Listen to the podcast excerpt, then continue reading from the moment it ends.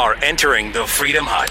This, This is the Buck Sexton Show, where the mission, Your mission. is to decode what really matters with actionable intelligence. Roger that. One small step. Make no mistake. America great. You're a great American again. The Buck Sexton Show begins Activate. former CIA analyst Former member of the NYPD. Buck Sexton. It is Buck Sexton. now.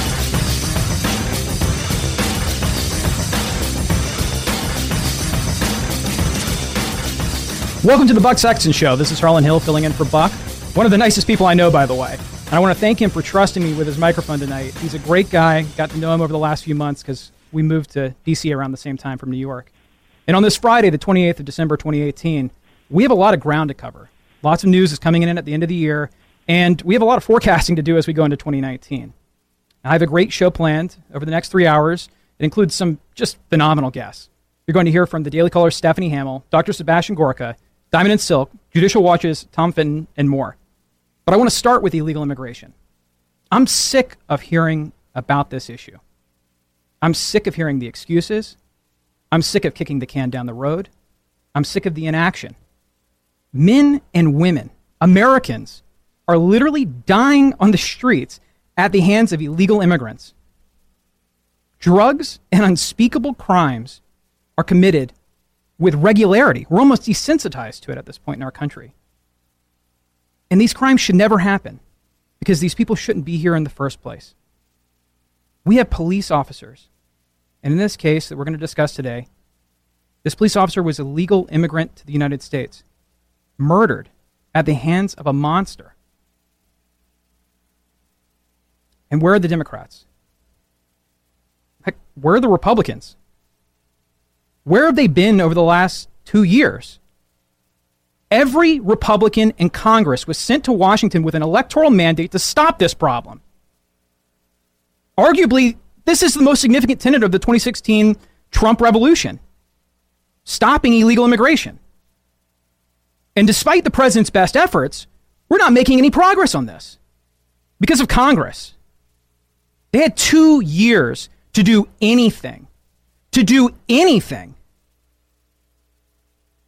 But we have obstructionists in the establishments of both parties, Democrat and Republican, who have blood on their hands. They could stop this. We could stop this today between border security, building the wall, mandatory verify, and deporting people that commit crimes. We have people that r- habitually commit crimes and break the laws in this country and are here illegally, and we know about them, and they're released into the general population. And it breaks my heart. I mean, a wife and this hero's child, he won't ever see his dad again because of bad public policy. It's plain and simple.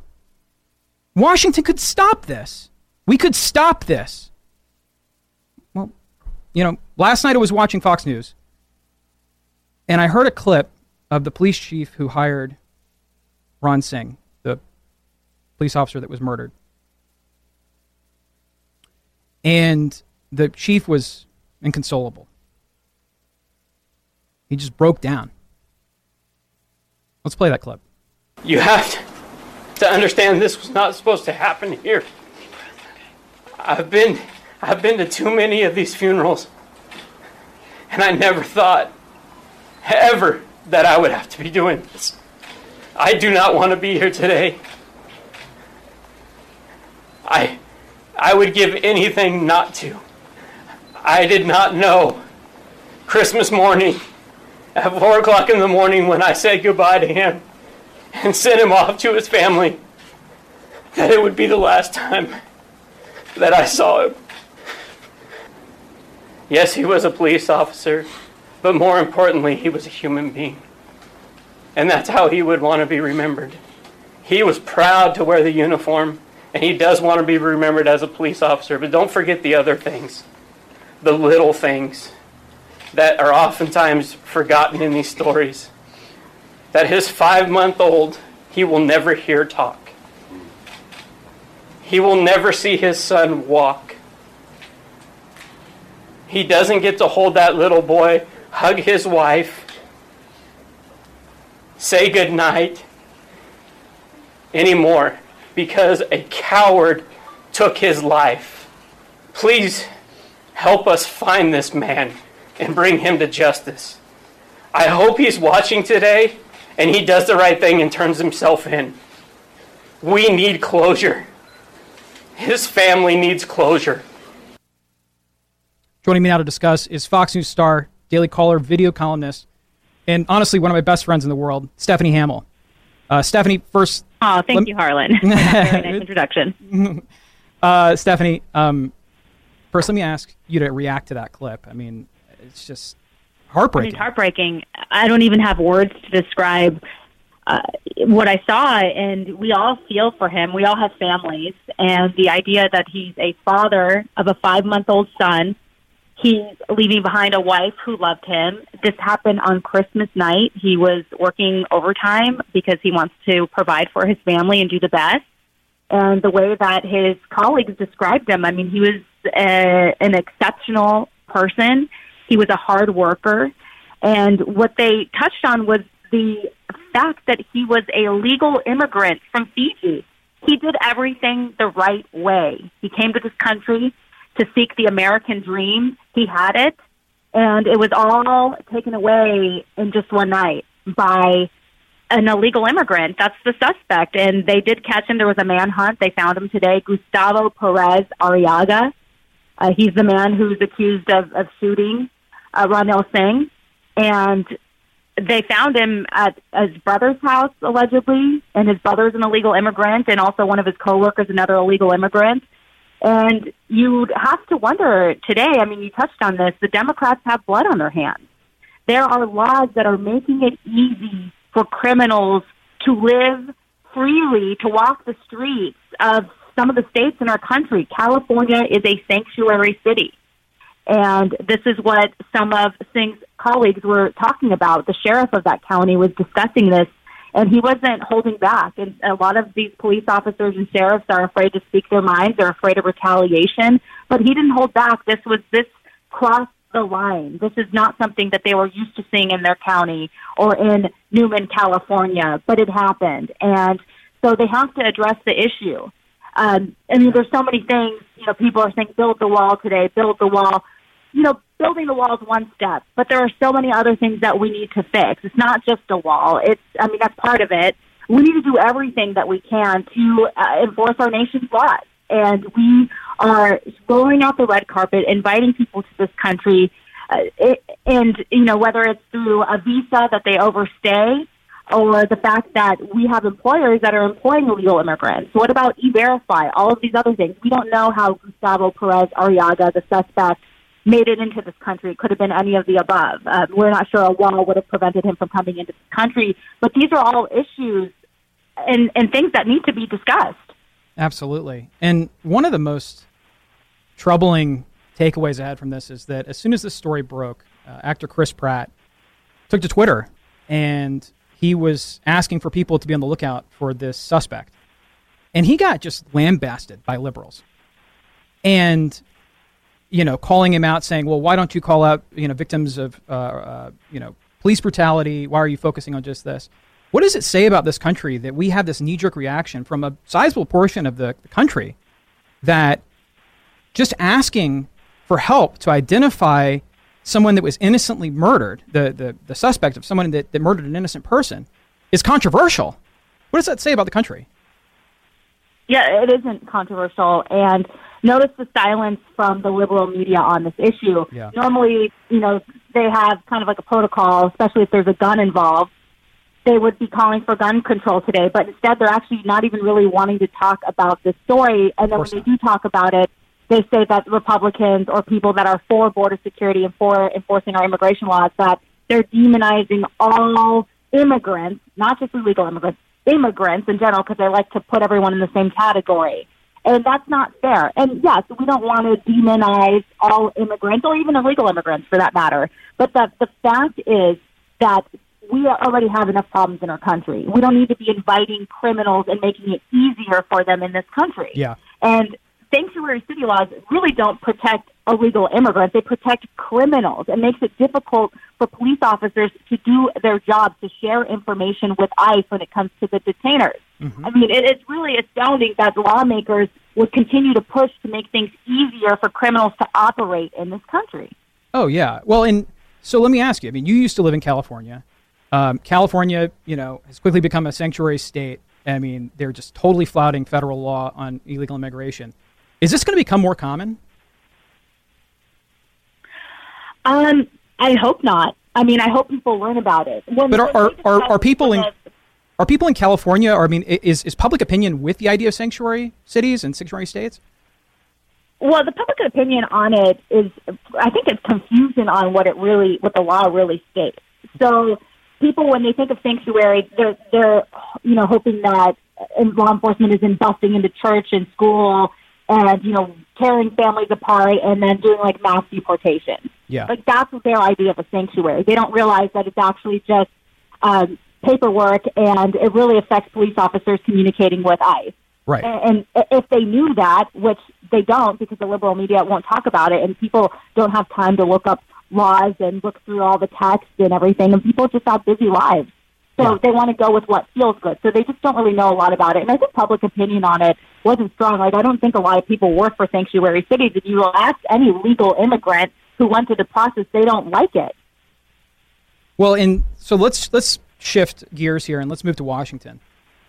Are we going to get anything done on this? I mean, we have this shutdown right now. Um, if you had to get a crystal ball out, do you think that the Democrats are going to come to the table with the president and provide some material funding to secure the border? I hope so. Um, I mean, Democrats aren't willing to negotiate. They never do. It seems like Republicans always cave, and we always, you know, no matter who has the majority, it seems like we're always doing what the Democrats want. I, I mean, they're asking for a very simple request, what five billion dollars for the wall? It's not very much, and that's not even what we need. I mean, we need a lot more money to build a full wall. Um, so I think that the Democrats, they're just not serious when it comes to uh, fixing our immigration problems. They talk about comprehensive immigration reform, comprehensive. Like, what does that even mean? And yeah. even the Republicans are guilty of this as well. I mean, no one is giving answers.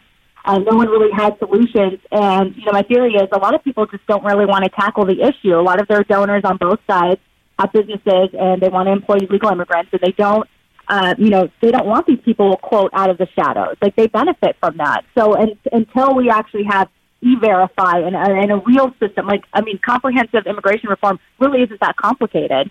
Uh, I'm, and I'm not saying I'm calling for a mass deportation. Right. I'm not even against the amnesty. I'm just against this. What we're having right now is these caravans, thousands of people come storming the border. We have some anywhere between 11 million and 30 million people, quote, living in the shadows why don't we deal with that first?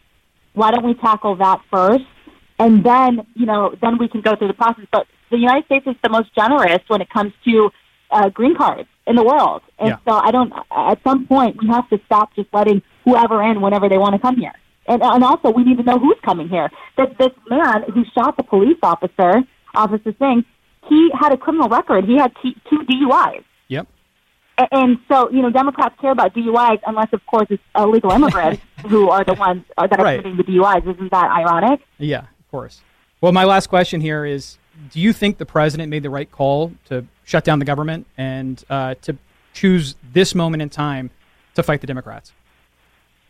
Oh, absolutely. I-, I was surprised that he had changed his mind at the last minute to begin with because he said he was for the shutdown and then he wasn't. So I mean, he needs to be forceful. He needs to be strong, and whatever he promises, he needs to stick to that. And he's promised the American people a border wall. We want it, not just the wall, but we also want you know other measures to enforce our our, our nation's laws and when it comes to immigration. So. Um, you know, I, I think he will deliver. President Trump has so far has delivered on much more than anyone expected, and you know, promises made, promises kept. Absolutely. All right, Stephanie, thanks again uh, for joining me. I'm sure you know we'll, we'll catch up soon. If you guys want to keep up with Stephanie, just go follow her on Twitter. Her handle is at Steph M. Hamill. You can also find her videos on thedailycaller.com. We'll be back after this quick break with more. Stay tuned to the Buck Sexton Show. In the midst of all the whining coming from the left, I mean, it's just crazy these days, right? They're chasing people out of restaurants, yelling at you in the coffee shop, acting like a bunch of maniacs. You have to wonder, why in the world would anyone act this way? My guess is they're just not getting their daily dose of Black Rifle coffee. I drink Black Rifle every morning. In fact, it's such delicious coffee that I'm usually a guy that likes a little con leche in my coffee, but guess what? I drink it black because it's Black Rifle for one, and also this is delicious small batch roast to order coffee. All right. I am a silencer smooth blend guy, but their entire catalog of different beans and blends is amazing. Black Rifle is roast to order and is guaranteed fresh right to your door. Nothing cures a bad attitude like starting your day with the most American coffee ever, Black Rifle Coffee. Visit blackriflecoffee.com slash buck. Receive 15% off your order. That's blackriflecoffee.com slash buck for 15% off. blackriflecoffee.com slash buck. Welcome back. You're listening to the Buck Sexton Show. I'm Harlan Hill filling in for Buck. You can follow me on Twitter at Harlan, H A R L A N. The phone lines are open, so give us a call at 844 900 2825. That's 844 900 Buck. For those of you that are meeting me for the first time, I'm a frequent uh, guest over at Fox News, and I'm a Republican political consultant that only takes Trump aligned candidates. And I'm a board member of President Donald J. Trump's 2020 reelection campaign. So you will be hard pressed to find somebody more loyal to the president than me. We have a caller here. Uh, our first caller is Rita from Illinois. Rita, how how you doing? Are you there? I'm here. Go ahead. All right. Yes. Um, I think we need a new national party to get rid of these Democrats. You come to Illinois, they have held Illinois hostage for years, and the whole time they've been robbing us to death. These people in Illinois can't get out of this state fast enough. It's so bad here anymore. And I think we need to get rid of the whole national party and get a new one in. Uh, you know, Rita, I agree. You know, uh, honestly, I think the establishment of both political parties are the problem with this country it's not just unique to the Democrats. I mean, the Democrats, I mean, the whole party's rotting, and they're going to have a massive civil war in uh, in 2020 as 30 or more candidates vie for the nomination. It's going to be a slugfest. It's going to be nasty, and that will just work to continue to divide the party in a way that I don't think they're going to be able to recover from. But to be fair, we have a civil war within the Republican Party that the president has basically won. But there are some dormant Republicans that are just sitting this out. They think that they can run the clock out on President Donald Trump. There's no question that's their strategy. They think that you know if the Democrats get lucky, they can they can beat him in 2020, and the old guard of the Republican Party that sold out the American middle class, that yep. allowed endless illegal immigration, will continue, yep. will make a comeback and and and say, "Look, we we told you so." So it's not just the Democrats; it's the Republican Party. We got to have a fundamental change in this country that's focused on putting America first. Who cares what you know what, what you used to be, whether you were a registered Democrat or a registered Republican? I'm a former Democrat myself. I'm a I'm a Republican now, you know. But the the the country's changed. The House was on fire. The only guy that that stood to put out the fire and turn this country around was President Trump, and he's working against obstructionists in both parties that will only be satisfied when he's not in the White House anymore. Well, they've become anti-American. They've become anti-everything against America and their laws on top of all this. Plus, they're putting the blame on the young people of today. The young people of today were the ones who had books taken away, were institutionalized from crib to classroom all their lives, propaganded and lied to all through through school, and they are so uneducated they can do nothing for themselves. God, you're so right. I mean, th- this is the fundamental problem in this country.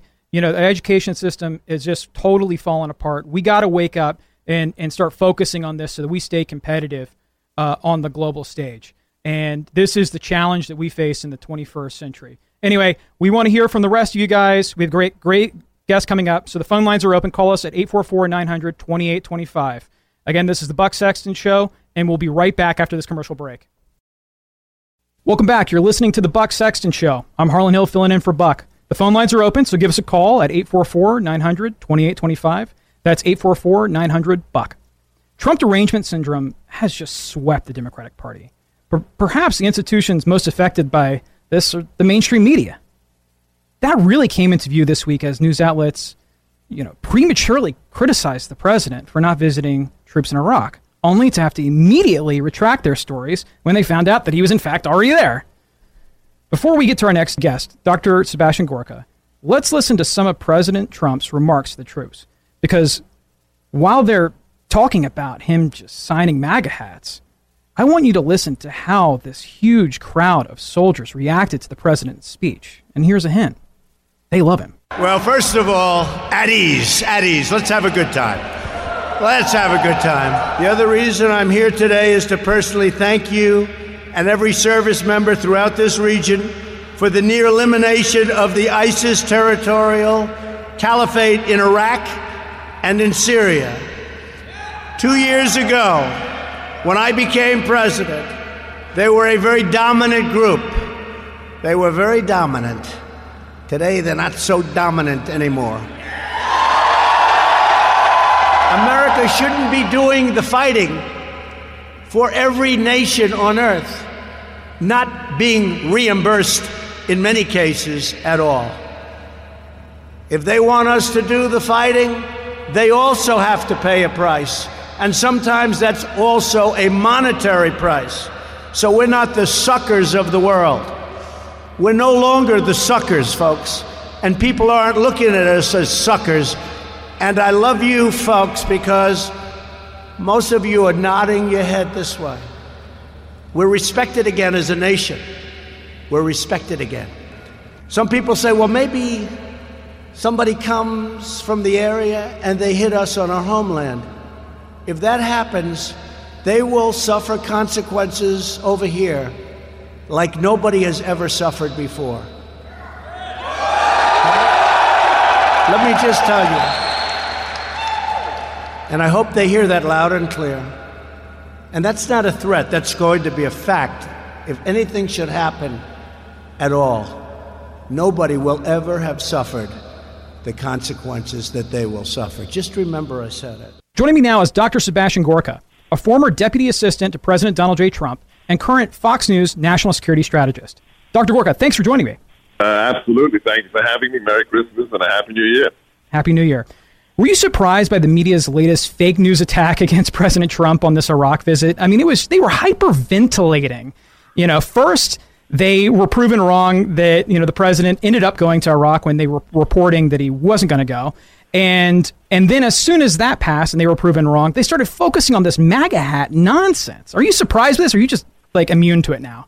You know, I, I thought I, I would be immune given my time in the White House and what I've seen in the last two years, the media never ever learning from their mistakes and doubling down on their fake news.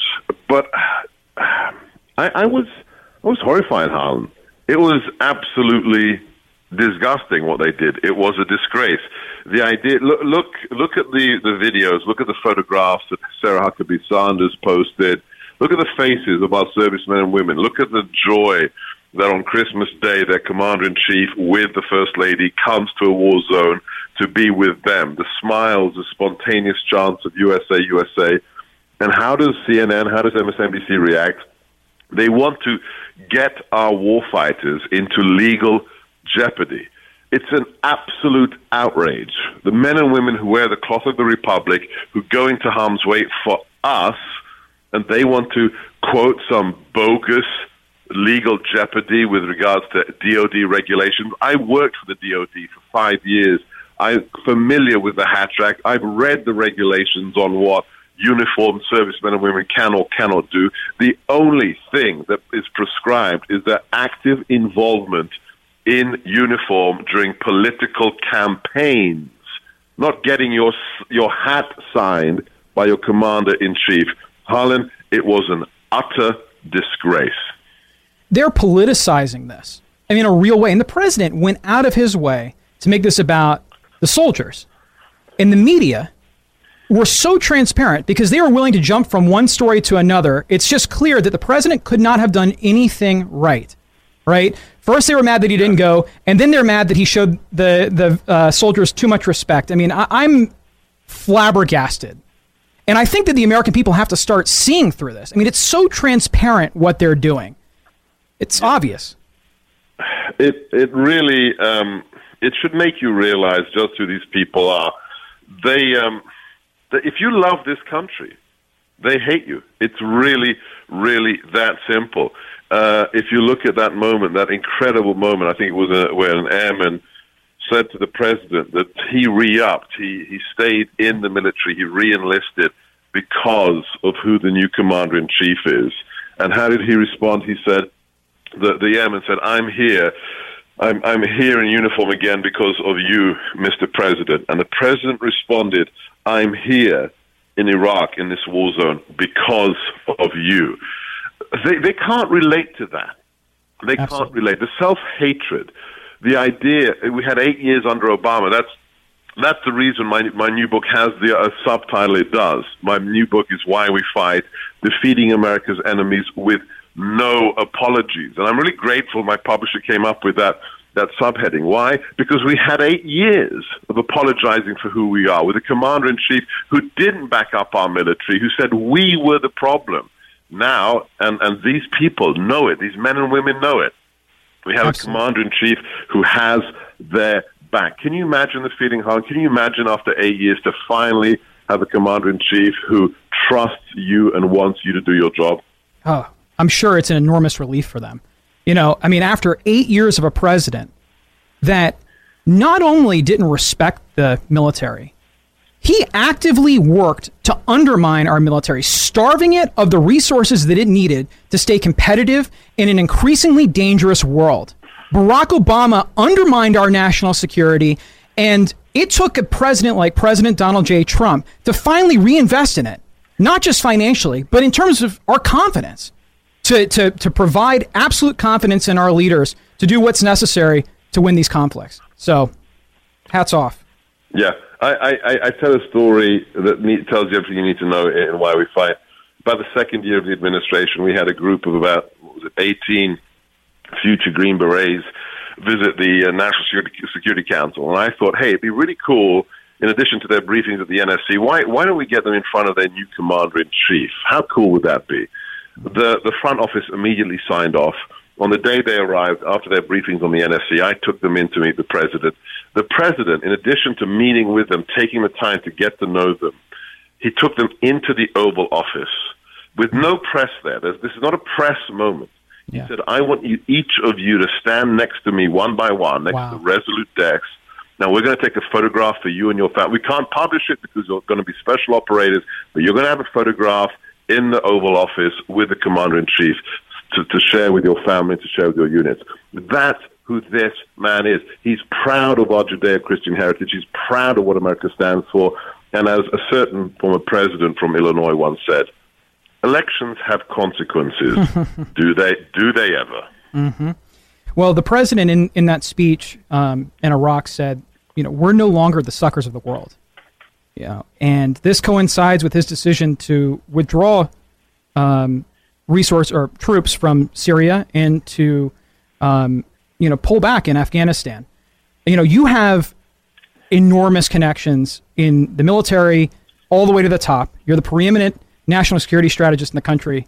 Um, you know, what are you hearing from people in terms of morale at the Pentagon and within the, the wider military? Uh, I can tell you uh, just a, another story from the White House. Uh, the same day we took those uh, future Green Berets in to see the president, uh, I gave a brief on ISIS to, to, to the to the soldiers. And afterwards, there was somebody on secondment to the NSC who's from JSOC. So that's the tip of the, the, the, best of the best. That's the special operations forces that go in um, covertly to do what needs to be done. And he was in civilian clothes. He was there to give a briefing himself, and he recognized me from the TV. I didn't know who he was. And he came up to me afterwards and he said privately, Dr. Gorka, I'm stuck here at the NSC. My buddies are in theater. They're, they're killing bad guys in the Middle East. I just want you to know so the president knows that since he came on board, our morale has skyrocketed. And, you know, that's what you want to hear.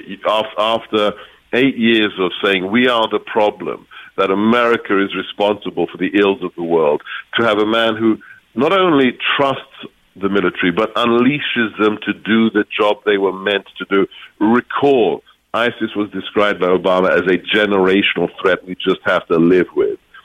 That changed at 12:01 on January the 20, January the 20th, 2017.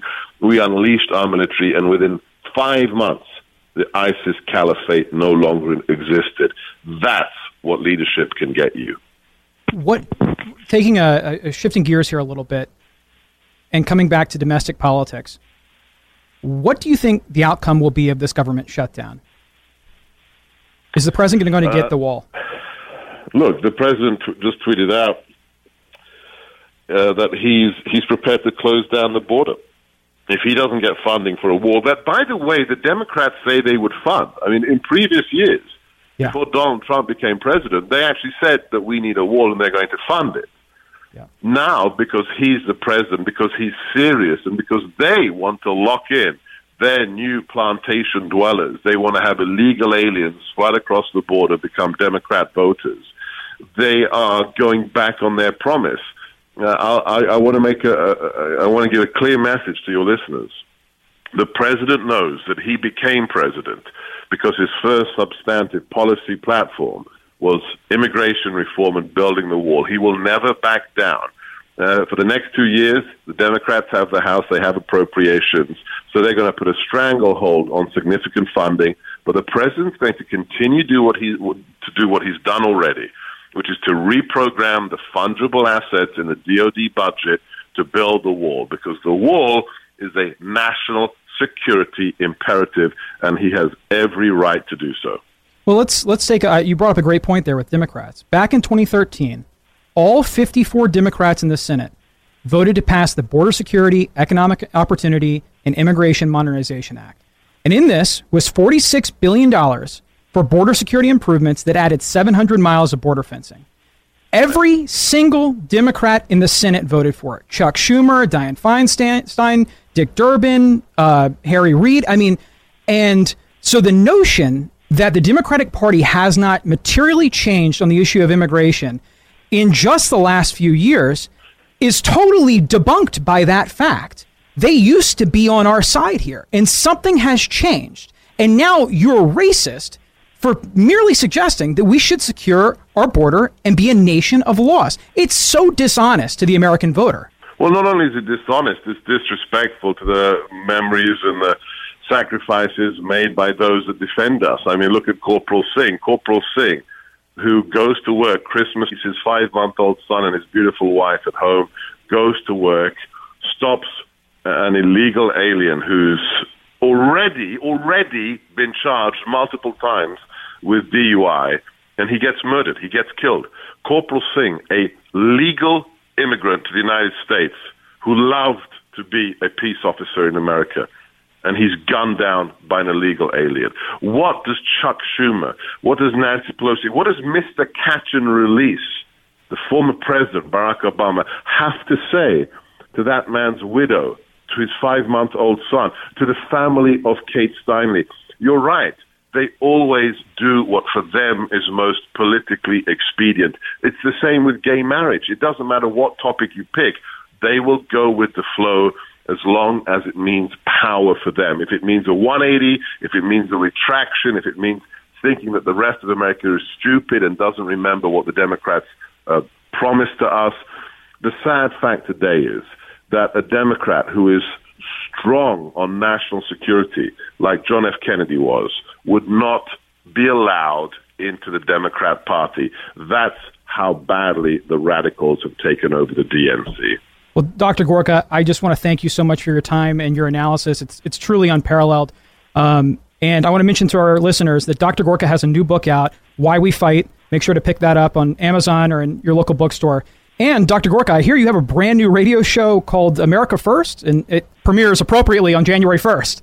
Is that right? Yeah, I'm very excited. I'm joining the uh, amazing people at the Salem Radio Network, Dennis Prager, Mike Gallagher, Larry Elder, Lou Dobbs, Metaxas. I'm going to have my own called America First, broadcasting live from the swamp every day, Monday to Friday, 3 to 6 East Coast, 12 to 3 on the West Coast.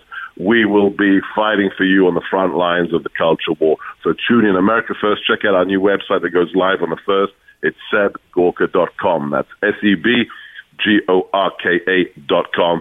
And in the meantime, have a blessed new year. Thank you, Dr. Gorka. Hello, everybody. Welcome to the Buck Sexton Show. I'm Harlan Hill, filling in for Buck. You can follow me on Twitter at Harlan. That's H A R L A N. Pretty easy. So the phone lines are open. We're going to be taking a bunch of your calls in just a little bit. Uh, the phone number is 844 900 2825. That's 844 900 Buck. Pretty easy to remember. For those of you that are just meeting me, like I said earlier, I'm a frequent guest over at Fox, and I work at the president's reelection campaign. We have got some great guests coming up. Uh, our next one in the next segment are going to be Diamond and Silk. I mean, eh, they don't need any introduction. I mean, these two women are absolute firebrands. They took the internet by storm in 2016. They're doing amazing work. They produced a great documentary that I just saw recently. And you know what? They even have a brand new show that just launched on Fox Nation. Um, and you should definitely check it out. They're hilarious. And they become, you know, really good friends of mine. So I think uh, we'll have a great conversation here in just a minute. And, uh, you know, the president absolutely adores them. He, uh, I, know this firsthand. Uh, you know, he every at every opportunity when we're in the same space, um, he loves them. So they have a direct line to him. They've got some interesting things to share, I'm sure. And uh, so thank you guys for joining again. I want to hear from you guys. So the phone lines are open. We're going to be taking all your calls 844 900 2825. That's 844 900 Buck. So call in. We'll be right back after this break. Global Verification Network is the only dual certified, veteran owned background investigations and vetting company. If you run a business and are looking to hire, you need to call Global Verification Network. They're the risk mitigation experts who will ensure that you're hiring the right people. And listen, Global Verification Network is an amazing company. They're federally certified as a veteran owned small business and independently certified by the National Veteran Business Development Council. They're headquartered in Chicago with offices across the nation, and that means that no data or client information is ever offshored, period. And get this all of their employees, all of their employees are based in the United States. To learn more, go to mygvn.com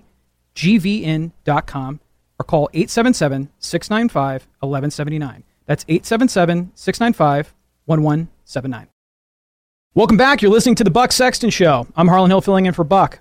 The phone lines are open, so give us a call at 844 900 2825. That's 844 900 Buck. The women joining us now need basically no introduction. They're two internet sensations who became enormously popular in 2016 for their viral YouTube videos supporting President Trump. And I can tell you, I just saw them uh, last week at the White House, and they're as popular as ever. I mean, you know, and the president loves them. He even gave them a shout out there. So that that was uh, that was really something. So uh, I want to welcome to the program the one and only Diamond and Silk, host of the new Fox Nation show, appropriately named Diamond and Silk. How are y'all doing? Oh, we're doing wonderful. I hope you're doing well. Oh, it's great to be with you guys. Now I got to ask. Okay, I got to ask. Okay. What do y'all think of this government shutdown?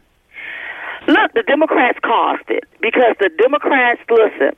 The House the Senate, they are the ones responsible for funding our government and funding government projects.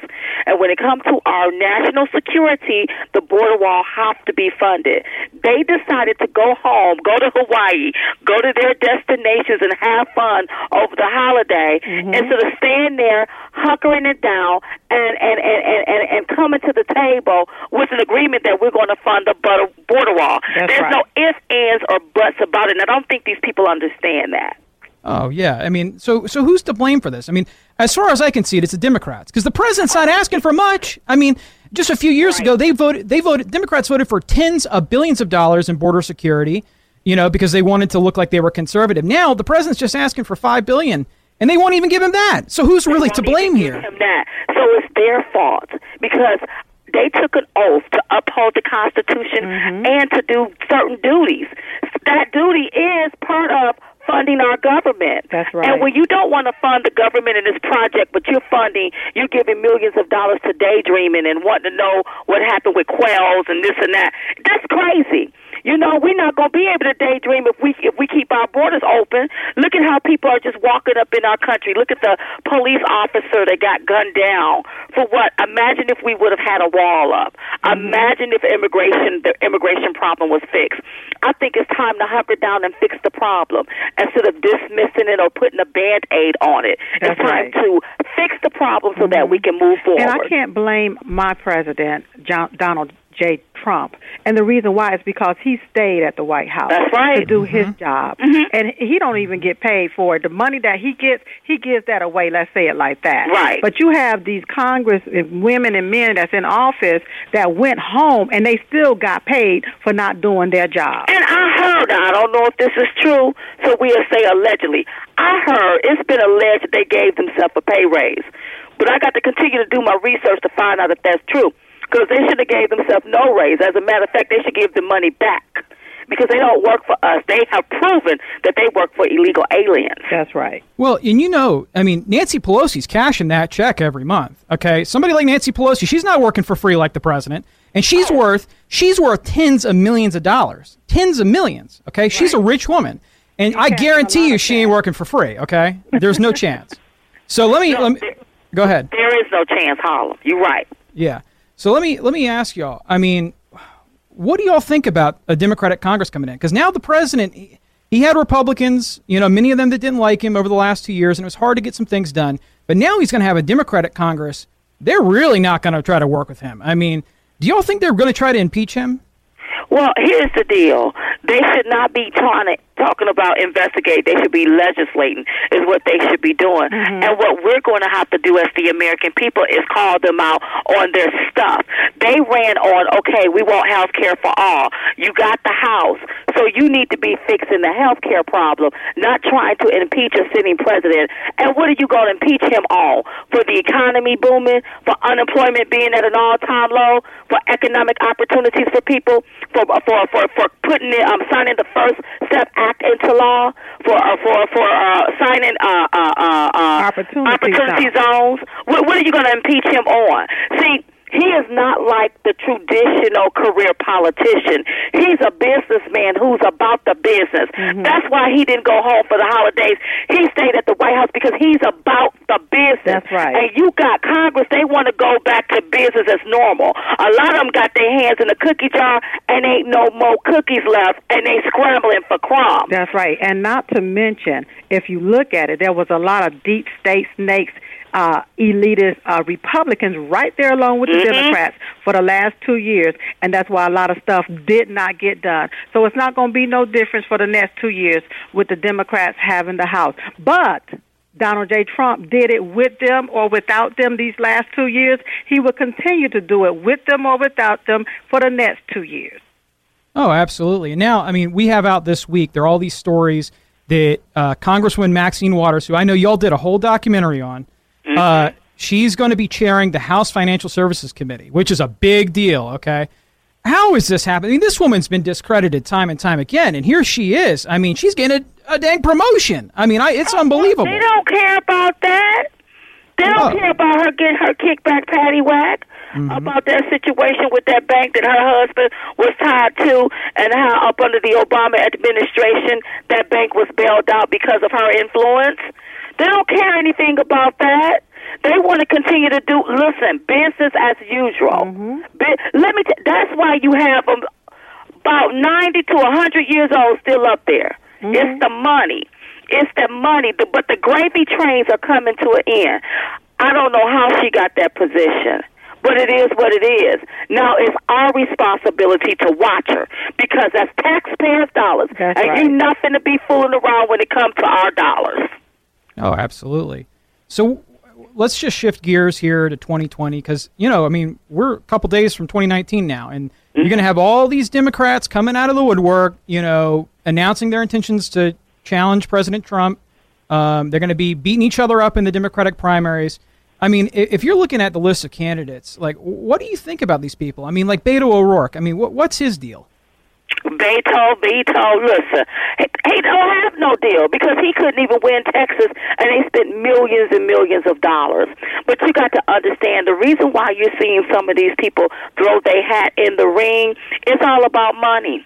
how much I can raise, and probably allegedly, this is my own personal opinion, how much they can take because they know they don't even stand a chance at winning when it come come, uh, come up when they come up to President Donald Trump. I look at Beto or Beto, whatever his name is. He don't look presidential to me. He had all of this sweat on his shirt. He looked like a sweat person, the person that's just sweating. And don't, we would never vote for him. When you see veto, you better veto him and act like we done did a veto. Absolutely not. It's a no for Beto. What, what do you think about Cory Booker? Because people are saying he might be one of the guys. You know, he's right up there with Beto. I mean, what do you think of him? Um, no, Cory Booker. Let me tell you something about Cory Booker. Didn't Cory Booker admit some things that he used to do to women? Mm-hmm. Now they want to downplay it. You don't hear the Me Too movement. You don't hear the, hear the Time Up movement. You don't hear none of them talking about it. But Cory Booker is an absolute no. Uh uh no, no. He's already made a mess up there in the Senate. That's no. He's a no. Well, people don't realize. I mean, he left his uh, when he was mayor of Newark. He left that place a dang disaster. I mean, So Harlan, if he left that a disaster, why would we want someone like that to be running for president and be our president? Don't you know it's going to be a disaster up there at that White House if we allow him to get in? Just think about it for a minute. Mm-hmm. So it's an absolute, it's a no go for him. No. yeah, and I, I- you know, we could go on and on because they're going to be. I mean, they're going to be like coming out of the woodwork. They're going to be like thirty Democrats, and they're all going to be beating each other up. It's going to be real nasty. You're going to have Yeah. Kamala Harris and you know a few other. You know, I don't yeah. care if it's 50 Democrats and they call Hillary to make 51. Yeah. One by one, my president go knock them out one by one. And I see him being the president in 2020. and the reason why is because he's a man that don't waver. He cares about the American people. When I look at how he said, I'm going to secure the border, I want to secure the border. And he missed out on his holiday to stay up there to fight for that. People respect that. and I don't care what side of the aisle you on. But people respect that. Mm-hmm. Even the people that didn't vote for him respect that, and they know we do need border security because it drives down wages, and the first people it affects is minorities. Mm-hmm. I see why. Listen, they want to know why Hispanics love this president because most of them came in, they did it the right way, they got a line, and they waited their turn, and they are appalled with the money that they pay, how they can allow the borders to stay open, illegal aliens to come bum rush our borders, uh, beat up on our, throw rocks at our border patrol agents, thinking they can just walk back up in here, walk in our country, and take the American dream. Uh-uh. It's to be obtained, but you have to get in line and wait your turn and do it the right way when you come into this country. We have laws and rules. It's time to follow the law. That's right. y'all know why people love you so much is because y'all don't mince words, okay? And I know why it is. y'all are y'all aren't from the Acela corridor. You're not. You don't live in D.C. You don't live in New York. Y'all are y'all are still right down North Carolina, right? North Carolina. Mm-hmm. Yep. And let me tell you something. We listen, we pay attention, and we mm-hmm. call it out. And you cannot use these big words where people don't understand it. You got to call it out in layman's term. Here's what it is, y'all. so right. people can get what's going on. And guess what? People are paying attention too. Well, they and look, the people in the mainstream media, Diamond, look, they think we're stupid. Okay, they they they think that as Trump voters, we don't know what we're talking about, and we proved them wrong in 2016 because we were right. Absolutely. And They think that we are crazy. They think that we are stupid. Let me tell you something.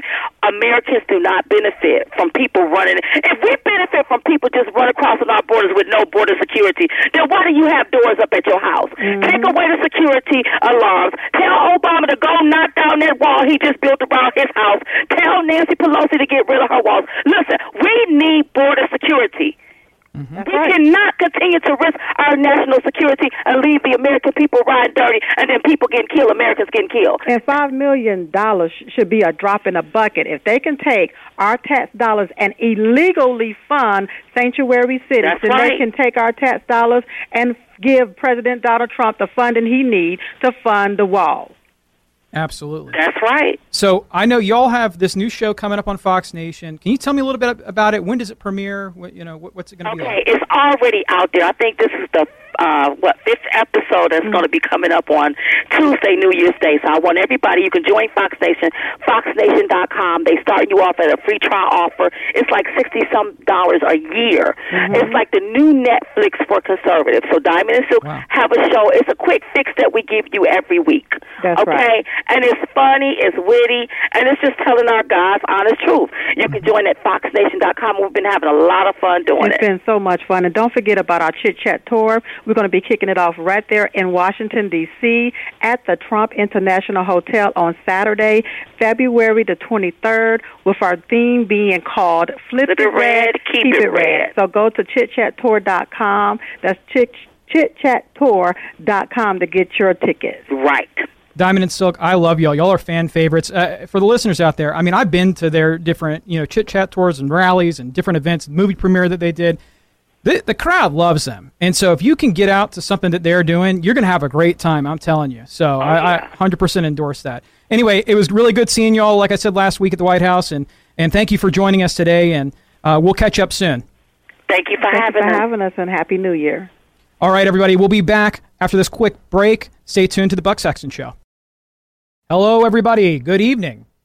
Welcome back. You're listening to the Buck Sexton Show. I'm Harlan Hill, filling in for Buck. You can follow me on Twitter at Harlan, H A R L A N. Like I said earlier, the phone lines are, are open. We're going to be taking a ton of calls for the rest of the show. Give us a call at 844 900 2825. Also, just a reminder make sure to go download the Buck Sexton podcast. Um, it- you can download it wherever you, you have podcasts uh, Apple, Google, and elsewhere, uh, even Spotify. So make sure you grab that. I know that we also have a caller, Charlie from Ocean City, Maryland. Charlie, how you doing? Thanks for taking my call, Harlan. I wish the president does two things. Number one, shut down the border. That there's 2,000 trucks that cross our border every day. Make this shutdown hurt the Mexicans. And number two, get the military. I was a CB back in the 60s. I went to Nam several times. All we did was build there's no problem. You have the Army Corps of Engineers, you've got the Marine engineers, you've got the Air Force engineers, you've got enough military people to build the wall. And it won't cost no $50 billion. Oh, well, absolutely. Um, now, listen, the president said today he's willing to shut down the border. He's going to do whatever he has to do to make this happen. I'll tell you why. Um, he knows that this is probably the biggest promise. Building the wall, securing the border is the biggest promise that he made coming out of 2016. If he's going to win in 2020, he's got to deliver on it. And for two years, didn't have the help of the Republicans. He's certainly not going to have the help of Democrats once Nancy Pelosi's running Congress. It's just not going to happen.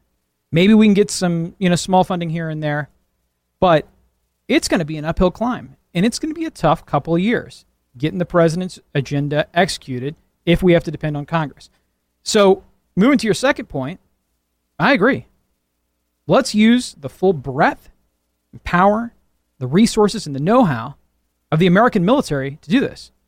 And there's a very simple rationale for using the military to do it. This is an issue of national security. Plain and simple. We don't know who's coming into this country.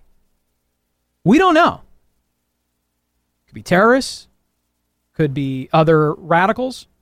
Um, and we know for a fact that we have murderers, habitual murderers. We know that we have drugs. We know that we have all kinds of criminals pouring across the border. We know that. That's a fact. You can't dispute it. I don't care what talking points Democrats want to trot, trot out. It is a fact that, you know, we have a violent element among the people that are coming across our border illegally. And we need to act now. And I think that the president's next step after this shutdown is resolved, and I suspect we're going to get some funding from Democrats, and the shutdown will go as long as we need to, and you know, it'll you know, chunk of change, and we can you know build however many miles of of uh, of wall with that five billion dollars, and I think the president will eventually get that. I don't think he's going to acquiesce in the meantime, but that's not going to be enough. I mean, we've got we've got a lot of border to secure, and so I have stand with you 100%. The president should use the military and whatever other resources he has available to fund this thing, to build this thing, period. We don't have a choice. So, uh, Charlie, thank you for your thoughts. Uh, once again, everybody, I just want to remind you go download the Buck Sexton podcast. I just did it the other day. You can search in Apple Podcasts if you have an iPhone. It's just the Buck Sexton Show. I've been listening to it every day at the gym. Gives me a lot of flexibility, um, you know, to listen when when I can. Uh, I also want to remind you that I want to hear from you guys because we're gonna have a ton of time in the next hour to take your phone calls. So call us at 844 900 2825. I promise I'm going to take your call. Again, that's 844 900 Buck. We'll be right back after this commercial, and we've got another great guest coming up, Ryan Girdusky. So we'll be right back after this break. Thank you. Welcome back. You're listening to the Buck Sexton Show. I'm Harlan Hill, filling in for Buck. 2018 is almost over.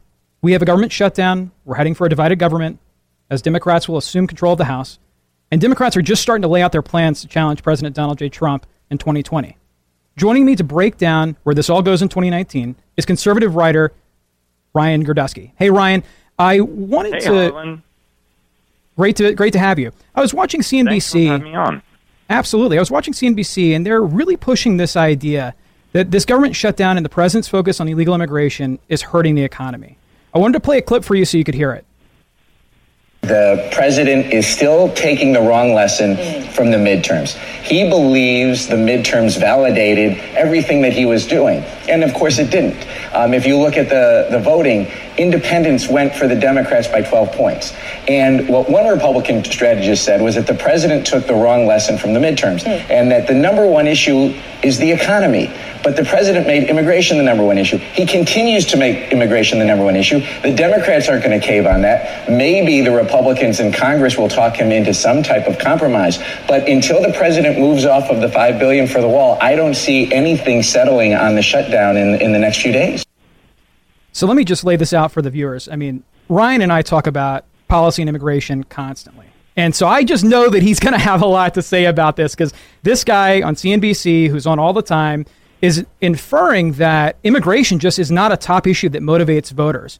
And this harkens back, in my view, to a perception in 2016 that largely led to the the establishment being blindsided by the Trump revolution. Ryan, do you want to weigh in on that? Yeah, I don't think he knows what he's talking about. that the 2020, the 2018 election showed anything, it was actually that um, the Republicans' failure on health care motivated independents more than any other issue. That's what, if you look at like Kyrsten Sinema, who won, who was the first Democrat elected in 30 years in Arizona, uh, narrowly beating Martha McSally. Sinema ran to the to the right of McSally on immigration. She was constantly saying how we need troops on the border, um, and and many people who ran in and won in moderate suburban districts did not run on the open borders policy uh, that is that is the that will be the main view of Democrats in the in the primary in 2020. Um, they ran they ran to the to the middle, and and there was a study done. I forget the institution that did it, but I could certainly link to it on Twitter later.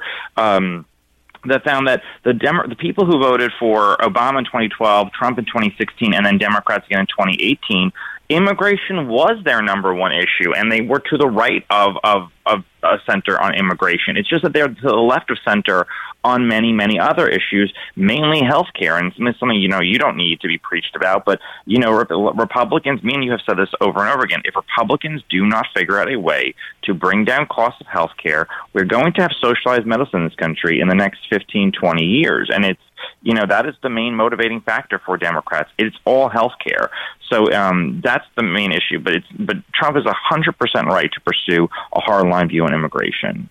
So I mean, MSNBC was earlier pushing the the idea that you know voters are blaming President Trump for the shutdown and that this is going to lead to a rout.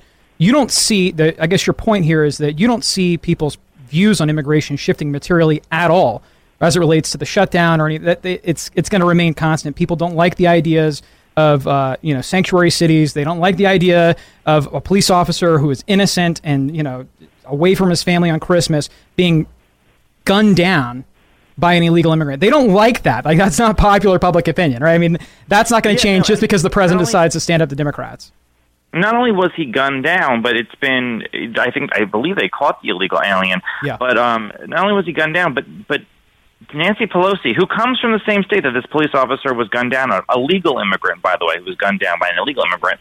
Um, he, Nancy Pelosi has not mentioned him. Chuck Schumer hasn't mentioned him. I went through every Democrat in leadership and major Democrat presidential candidate. Kamala Harris has not mentioned him. Cory Booker hasn't mentioned him. Bernie Sanders hasn't mentioned him. They all mention this eight-year-old boy who died in custody, a border patrol, because he was dehydrated by human smugglers for weeks on end. But they did not mention um, this this brave police officer who was murdered.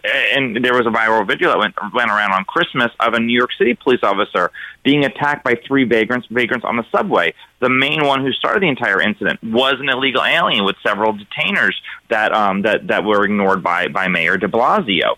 No, people care about safety and security. They're compassionate, but they're they care about safety and security. They want the border um, uh, protected, and there's 15,000 more Central Americans trying to come to our border, and we're being completely overwhelmed. And and I just, I, I one, I don't think that most Americans care about the shutdown, and secondly, um, those who those who really do are are are very heavily partisan, but they do want this border controlled, and and there's no other way about it. And and Trump is right to hold firm. He's gonna he's certainly um, solidifying his base and people who who believe that our border needs to be secure.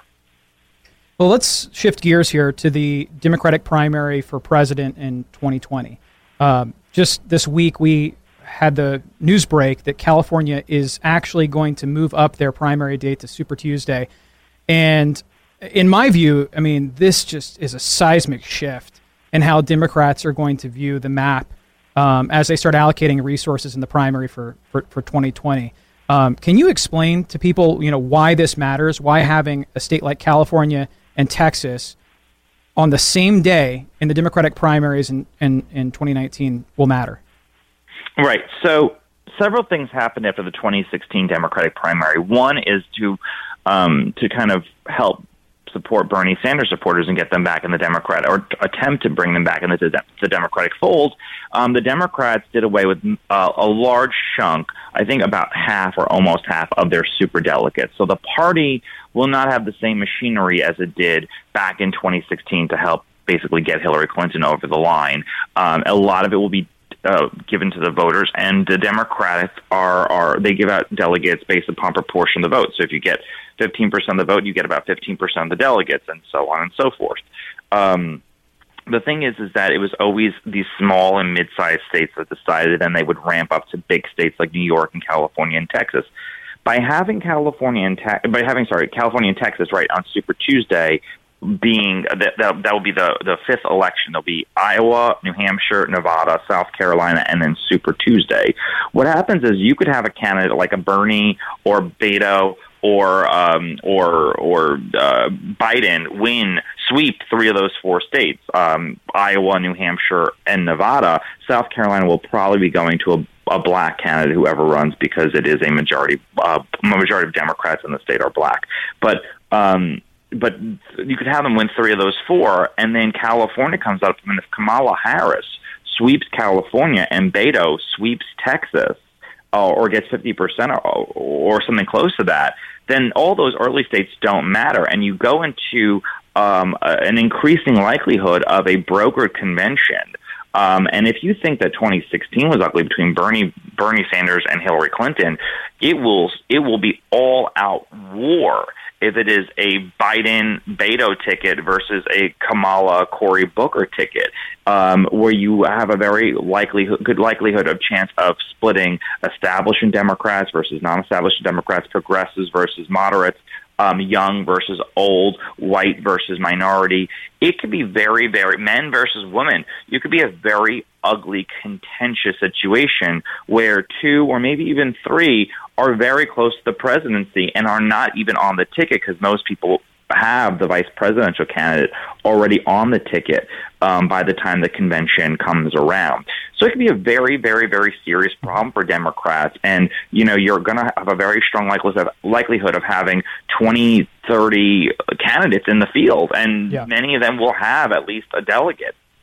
Now, do you think the Democrats have any ability to wrest control of the situation? Because I think you're right. I mean, it seems like it's it's possible we do have a brokered convention.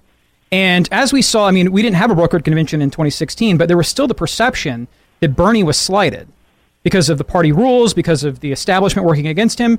And I think that actually really did have some longer term effects on Hillary Clinton. You know, in, in, in such a tight general election, who knows? May have actually decided the election. Um, no, I, I I believe that 100. I believe it did too. Okay, but Yeah, so so so do the Dem- can the Democrats do anything at this point to pull together and unite the party so that they can avoid this, or do you just think that they're so fragmented at this point that's just it's just not going to happen? Well, Bernie is Bernie is a big problem for the Democrats. One, he is not a registered Democrat, which irks a lot of establishment Democrats. Secondly, he is very old. Um, that worries a lot of establishment Democrats. But also the fact of the matter is is that his supporters there are a large number of his supporters who do feel like the election was stolen from him, that he would have beaten Trump, and that um, this presidency is entirely due to the establishment parties, and they're still angry about 2016, and they're not going to sit there and support um, any other candidate besides Bernie. And if they feel that this is happening again to them, they're going to be absolutely furious. Um, uh, Bernie has already, Bernie's supporters have already started a war against Beto people who are being, um, who's being built up by uh, by the Hillary Clinton camp. Uh, Beto is on that Pod Save America, and, and which is run by all former Hillary Clinton staffers. Um, and is already being pursued by Joe Biden as a possible VP candidate. You know, so it'll be a four white men running for president and vice president if, if Trump continues with Pence. Um, but anyway, but yeah, th- there's a lot of there's a lot of tension and anger right now. And if Bernie Sanders runs, I don't see any way around that. Uh, you know, unless he completely fans out and and and people just kind of he's not as exciting as as as he was in 2016 but there's a I mean he also never surrendered surrendered his list to the DNC after this after the election so he has this fundraising base which is millions upon millions of people he has uh, millions and millions of supporter supporters. He's going to be very high up in the polls in New Hampshire and in Iowa. And that being said, though, in, in a recent poll of Democratic candidates, he is the most uh, he is one of the most liked and one of the most disliked. So it's going to be very very difficult for um, for them to to grapple with Bernie, and there's a very strong chance he will run. And if he runs, uh, you know, it's it's going to be a bloody bloody bloody uh, primary for for Democrats, where there's be a lot of mid, uh, mudslinging. Um, and I wouldn't be surprised at all, depending on who was the nominee, where you'll have a large segment of the Democratic Party again throwing their hands up in the air and saying, you know, this party isn't worth it for me, and you know, I'll be an independent, or I'll be green, or I'll do something else. But the Democratic Party is just too corrupt. Well, Ryan, I want to thank you for your time. I mean, this analysis has been extremely helpful. Uh, where can people find you? Um, on my website is ryangirdusky.com. You can follow me on Twitter at Ryan Girdusky and Facebook at Ryan Girdusky. Awesome. All right, I'll see you soon, Ryan. Uh, everybody, we'll be right back. Stay tuned to the Buck Sexton Show. Hello, everybody. Welcome back to the Freedom Hut. You're listening to the Buck Sexton Show. I'm Harlan Hill, and I'm filling in for Buck. It's actually Buck's birthday. I don't know if any of you guys know that, but it's uh, you know, so happy birthday to Buck. Uh, you can follow me on Twitter. It's uh, pretty simple. It's just at Harlan H A R L A N. The phone lines are open, so you can give us a call at 844 900 2825. That's 844 900 Buck. I promise we will take your calls. Uh, and one more reminder, by the way, because I've started doing this here recently. I started listening to the Buck Sexton Show podcast. Uh, it's the easiest way because I can listen to it on my own schedule. Um, and, uh, you know, Buck provides some of the best insight of anyone that I know. And I've known Buck for a long time. We've gotten to be really good friends over the last, uh, you know, a year or so. And uh, this guy's got more experience than just about anybody that I've ever worked with um, in television. And, uh, and, and he's just a good, solid guy. I wanted to uh, take a moment, this is a little bit of personal privilege, um, to say something about a friend of mine, somebody that you guys have probably seen on Fox News. Um, her name's Bre Payton. And Bre uh, is on Fox News almost every day. She's 26 years old, and um, she was a writer at the Federalist. And Bre, unfortunately, uh, passed away today. Um, she was a rising star in the conservative movement. She was widely considered to be somebody that um, had an incredibly bright future ahead of her. And she actually passed away from the H1N1 virus, swine flu. She passed away from the flu. Uh, you don't hear about this very often. 26 years old, healthy as can be. I saw her just last week at Fox. And uh, she was um, visiting with some people out in San Diego, California. And a friend found her unconscious and barely breathing yesterday. And she was rushed to the ICU and sedated. And everybody that I know in conservative media, um, including Buck, um, you know, are, are, are, you know, saying a, a prayer for her and her family tonight um, because you just, you don't hear of that very often. And, you know, it sort of underlines in, in, in my head how important it is to, to take these things seriously, no matter how healthy or young um, you are. We've had a really good show so far. We still have another hour ahead of us. Um, and in that time, we're going to have Tom Fitton, the president of Judicial Watch. Um, he has some incredible insight on um, the prospects of Democrats uh, trying to impeach the president in uh, 2019 uh, in advance of 2020. Um, Tom and Judicial Watch are arguably the preeminent organization that um, focuses on legal issues um, and on the conservative side. Um, you know, they led the charge in terms of uh, chasing down Hillary Clinton for her uh, misuse of her private email server. They chased her down on um, the issues with Benghazi. They do absolute incredible work, and so I think you guys are really going to enjoy my conversation that I have. Uh, I'm going to have with with Tom here in uh, you know another uh, five or six minutes. Uh, incredibly bright, and he has the president's ear. And so, uh, one thing that we've tried to do tonight is to provide as many voices as we could possibly find on uh, you know uh, a holiday weekend. And you guys have had some great ones. You know, from Dr. Sebastian Gorka to Diamond and Silk to Stephanie Caller over at the Hamill, uh, Stephanie Hamill over at the Caller, and um, and uh, we, have got some great ones ahead of us. Um, I am incredibly um, proud of what we've accomplished in such a short period of time with President Donald J. Trump. And I can tell that many of you are too. I mean, we've had some great conversations with, with, with callers, and I want to hear from y'all exactly uh, what's on your mind, you know, between the shutdown, the incoming uh, Democratic Congress, the overreach of Nancy Pelosi, uh, you know, some of the most unstable, dangerous characters, people like Maxine Waters rising to prominence in the Democratic Party. Let's talk about it. So the phone lines are open. Give us a call at 844 900 2825. Welcome back. You're listening to the Buck Sexton Show. I'm Harlan Hill filling in for Buck. The phone lines are open, so give us a call at 844 900 2825. That's 844 900 Buck. If you listen to the mainstream media, we're on the verge of an impeachment showdown in 2019. Just turn on MSNBC or CNN, it's all you hear, wall to wall, for the last two years, basically. In fact, the New York Times just put out an op ed that said that it's, quote, all but guaranteed that President Donald Trump will be impeached after Democrats take control of the House of Representatives uh, unless he takes a cue from President Richard Nixon and leaves on his own. I think that's wishful thinking by the New York Times. Joining me to discuss this is the president of Judicial Watch and frequent Fox News guest, Tom Fitton. Tom, thanks for joining me. Harlan, good to be with you. Thank you for having me. Absolutely. So, Tom, is this just more crying wolf by the Democrats, or do you think that there's a legitimate possibility that leadership in, in, in this new Democratic House um, moves to impeach the president? I think they're going to talk about impeaching the president. They may begin impeachment inquiries, which is one way of uh, having their cake and eating it too, where uh, they're talking about the possibility of impeaching him and having hearings associated with that and uh, satisfying their hardcore activists who want impeachment uh, while actually just keeping the government operating without too much uh, uh, craziness in terms of a full blown impeachment effort. Yeah.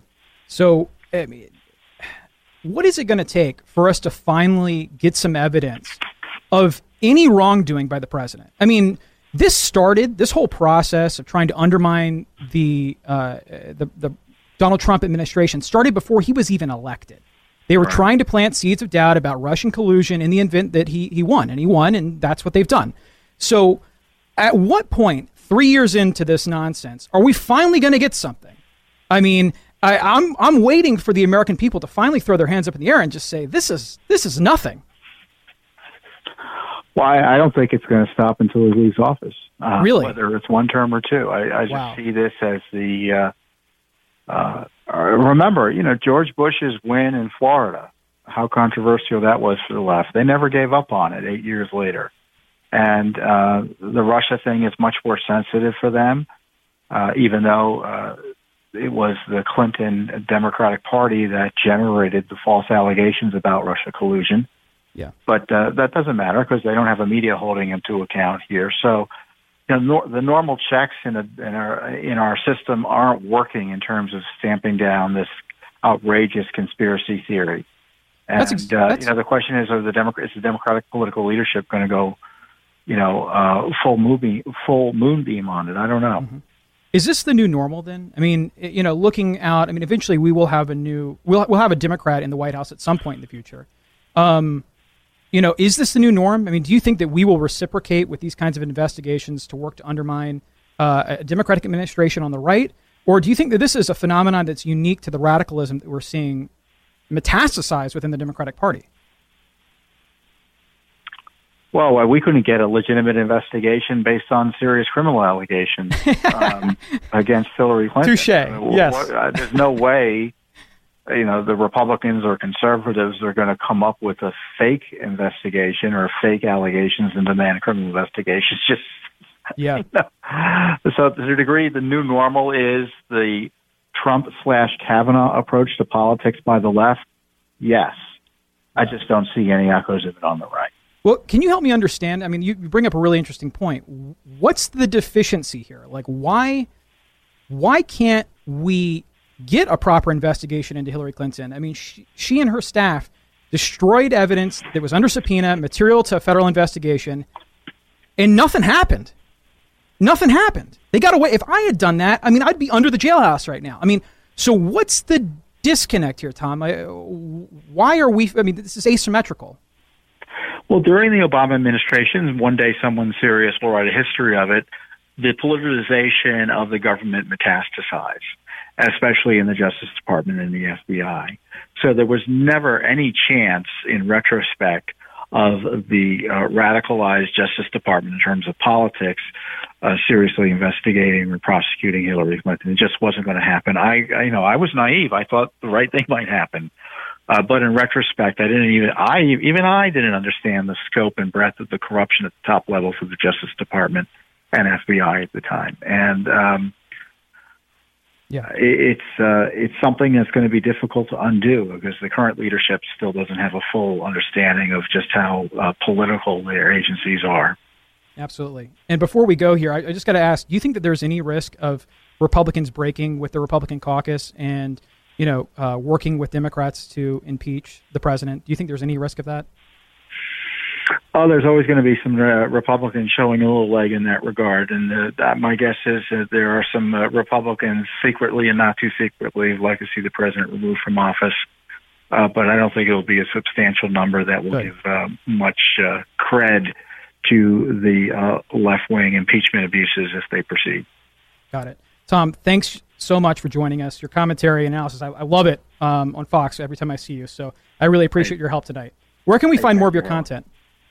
Uh, go to judicialwatch.org, and I've got a great Twitter feed at Tom Fitton, and of course at Judicial Watch.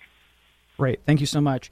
Everyone, you're listening to the Buck Sexton Show. I'm Harlan Hill, filling in for Buck, and the phone lines are open. So give us a call at 844 900 2825. That's 844 900 Buck. We'll be right back. Hello, everybody. This is Harlan Hill. I'm filling in for Buck.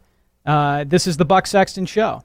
You can follow me on Twitter. It's at Harlan, and uh, I'm on Instagram and Facebook and all that other stuff too. But Twitter is the uh, is the easiest for us in the media industry. You can you can follow me there. It's just H A R L A N.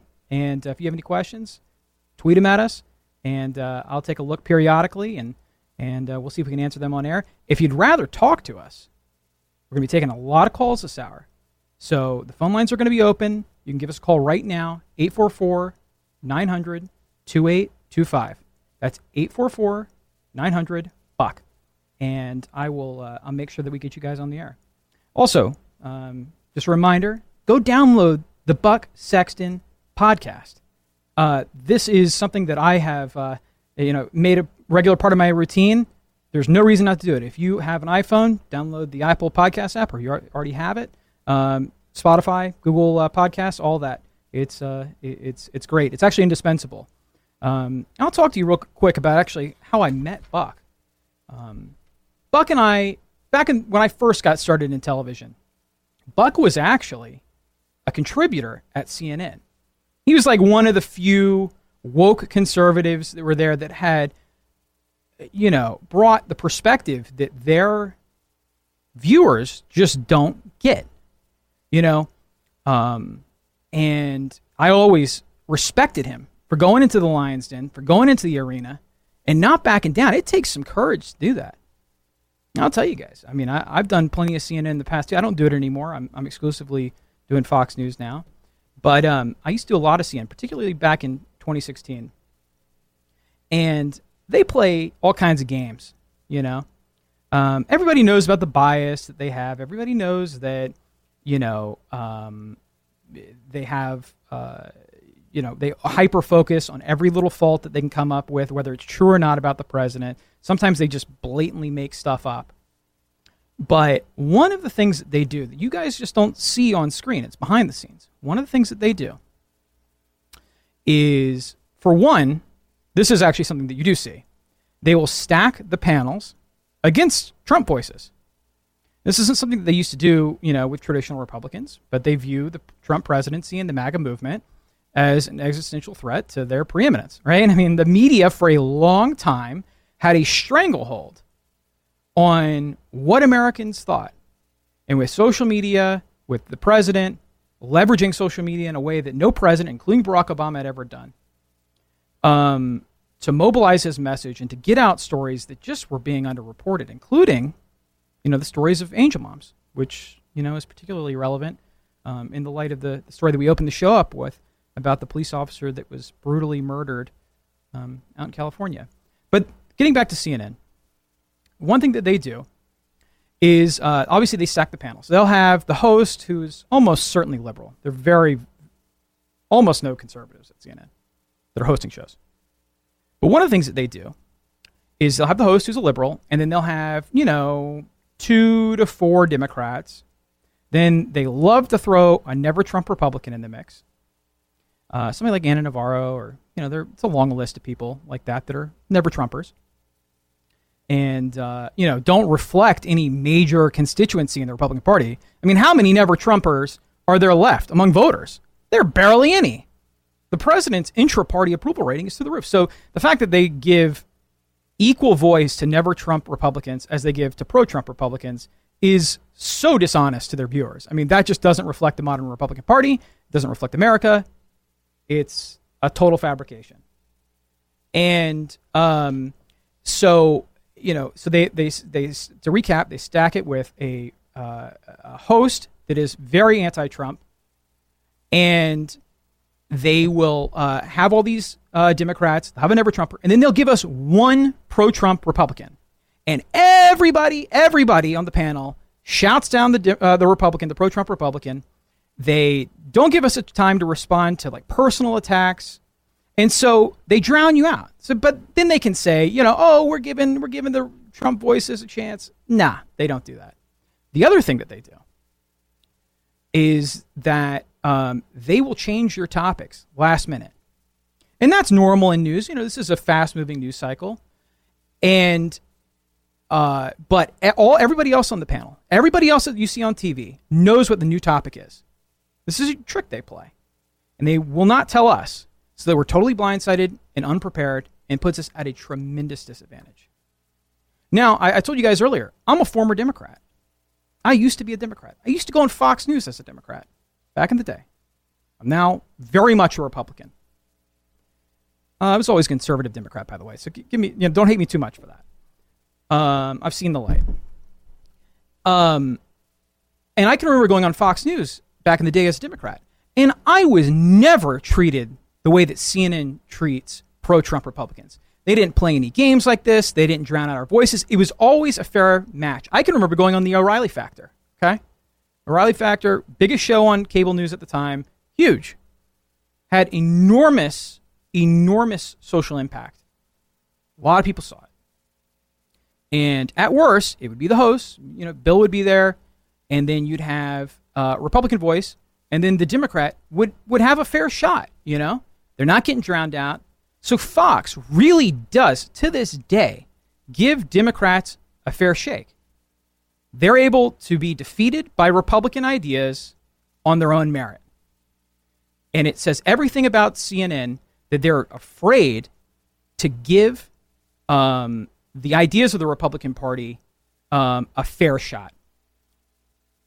So, coming up now, we have a caller from South Carolina. Um, yeah, what question do you have?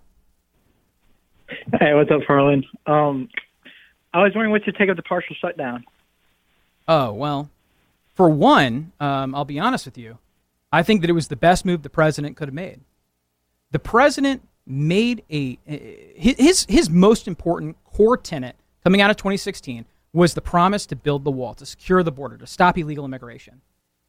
And he didn't have a choice at this point. After 2 years of Congress led by Republicans not putting material funding on his desk to sign to uh, to build and secure the border, um, he had to put his foot down now, and he I don't think he's going to pay much of a political price. I don't think that most Americans out there outside of the Acela corridor, uh, outside of D.C., New York, L.A., I don't think anybody really cares that the government is shut down, partially shut down. They don't care. So this was the time for the president to take a stand. And I think that he should ride this thing out as long as he has to. He should ride this thing out until he gets exactly what he wants. And you know what? I'll wager that the Democrats come to the table. Because, you know, I, said earlier in, in my um, conversation with Dr. Gorka, you know, it wasn't that long ago that Democrats were down with the idea of securing the border. Back in 2013, all 54 Democrats that were in the Senate at the time, every single one, every single one of the Democrats in the Senate voted for the border security Economic Opportunity and Immigration Modernization Act. In that, it's a big long name. In that, included $46 billion for border security improvements, and it added over 700 miles of border fencing. The president's asking for $5 billion. You're telling me that many of the same Democrats that are still in the Senate and in the House can't come to the table for a measly $5 billion when they were on, they, they came to the table for 46 billion back in 2013? And that includes the leader of the Democrats in the Senate, Chuck Schumer. He voted for this. But now supposedly walls are racist? Are you kidding me? I mean, what do you think about the shutdown, man? Well, I think it just exposes the left because they're a bunch of hypocrites. Yeah. And they, if they are, they preached saying, "Oh, we're going to build the fence," where you know Obama preached, you know, uh, the mass deportation. and They're they're they're all that right now, the only thing they're trying to do is just undermine Trump right now. That's all the left is doing any anymore. It's just to stop Trump. They hate Trump so much that they don't want him to succeed.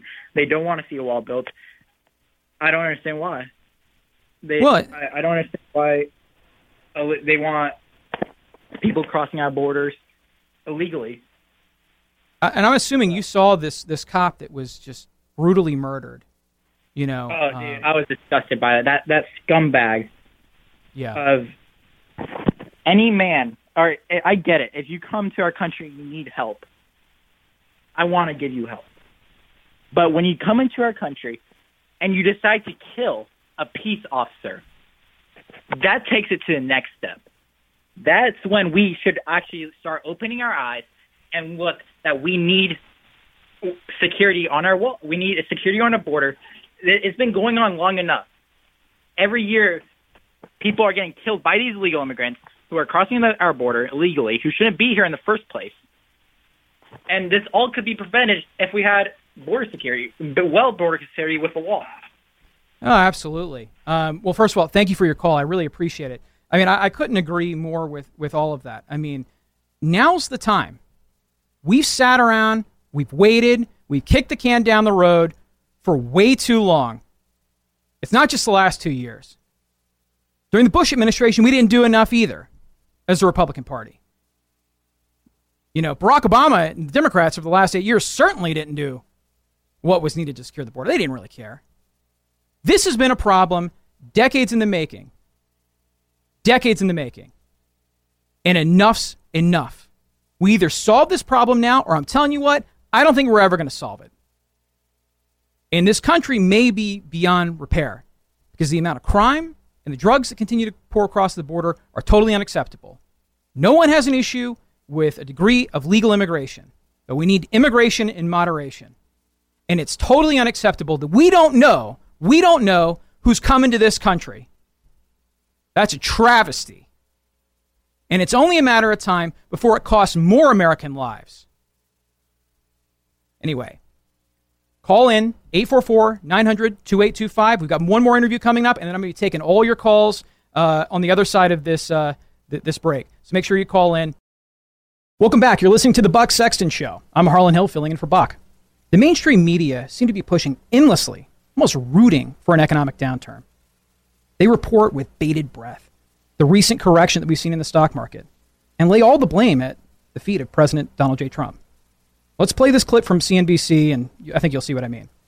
It's interesting that you say that he's digging into this issue on immigration, which he very much is when it comes to the budget issue of the day. But he certainly is very impacted, very sensitive, if you will, to U.S. economic performance. We know he constantly looks at what's happening in the U.S. stock markets as an indicator of his popularity in many ways. So, given what we've seen in markets, do you think this will be an impetus for change when it comes to President Trump digging in his heels, not just on the border wall, but on things like China? Well, the question is, what is going to, to be uh, the, the lessons that he takes from everything? Right. I think 2019 is going to make 2018 look tame by comparison. Wow. I mean, U.S. expats are like the canaries in the coal mine for U.S. businesses. I mean, we sense things coming first. I've never seen such nervousness in the U.S. business community as I see now. It comes with U.S. China standoff. It comes with all the politics in Washington. It comes with the world moving forward without us, like EU Japan and the CPTPP. Uh, and so there's just so much nervousness now. It's very hard to pick what's going to make the markets better.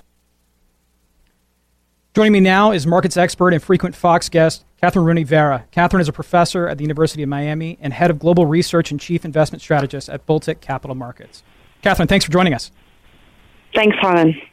So, you know, just listening to that last clip there, you know, uh, this is a message that I'm hearing crammed down our throats on CNBC and elsewhere across all the liberal networks that uh, you know, we're headed for a recession in 2019. Yeah. I think it's almost yeah. wishful thinking.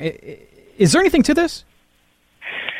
Harlan, I couldn't agree with you more. It's almost breathless anticipation of a recession, hoping that it actually happens. I hear it everywhere, and as an economist and as you mentioned, a market strategist, it's it's just hard to justify. I, I often I say to my clients, Harlan, I often say, I'd like to meet the economist who's calling for recession, who's a credible economist, and talk with him or her and say, what are you looking at? Because what I'm looking at doesn't show me any signs of recession. What I am afraid of is that with all of this incessant talk about recession, because the market has corrected, one thing does not induce the other. A, a 10, 15, 20% correction in the, in the stock market does not mean imminent recession. Um, what I'd like to see is what, what, are you looking at? What is going on here? So, uh, look, I would say that that the China the China issue is is an interesting one. I think um, that President Trump is actually tackling it in the in the in the exactly proper fashion. I think we're actually going to get some type of resolution in, in the short term in, in the form of a, a, of a deal. And I think the markets are going to be off to the races. So I'm actually very positive on the markets and actively uh, recommending long positions to my institutional clients. Is is that the vibe that you're getting out there? I mean, outside of the media, I mean, uh, your peers are they thinking that 2019 should be fairly solid? a lot of most people think there's going to be a deceleration. I would agree with that. But when we're talking about a deceleration, Harlan, from 3% to 2.7, 2.8%, I mean, it's really not a big deceleration. So I think that there's too much emphasis on the deceleration and the negative aspects of everything rather than on the what has been the motors and impetus for growth, which are twofold. One is tax reform, unequivocally, and two is deregulation. I mean, we have 3% growth. I remember at the beginning of the year, Harlan, people would say to me, 3% growth is impossible. Yep. 3% growth is impossible. Now we have quarterly, seasonally adjusted annualized figures above 4%. And for the year, we're going to get 3%. Remember, one thing is important to know here for the audience is that potential growth for the United States of America is 2.2%. Um, so if you're growing at 2.6, 2.8% after a 3% year, that's very strong. That's very strong. So the the worst possible scenario that I can think of, and what keeps me up at night, is the self fulfilling prophecy. If you get the mainstream media and and really every media outlet talking about deceleration across the globe in the United States, uh, possibility of recession, then I fear you would eventually see possibly consumer confidence dipping, which would could mean you know people putting brakes on investment or spending, and that could filter into real economic data. Um, so that's where I would be concerned uh, from a self-fulfilling prophecy perspective. But the fact is, is that if you look at total investment, or if you look at consumption, or you look at exports, uh, the economy is growing very strongly on multiple cylinders. Absolutely. And so, I mean, you identify China. I mean, what what are the biggest risks we're we're facing if you're playing devil's advocate here? Yeah, I don't think it's China. I really don't. I mean, we've had decades of we we've been complaining about intellectual property theft for decades since Bill Clinton. So let's try something new here. I mean, I'm not afraid. I think I think it's a, a, a great way to go. We have the deal with NAFTA, um, which is the USMCA. I think that sets good precedent for what we should expect 100%. out of the rounds with China.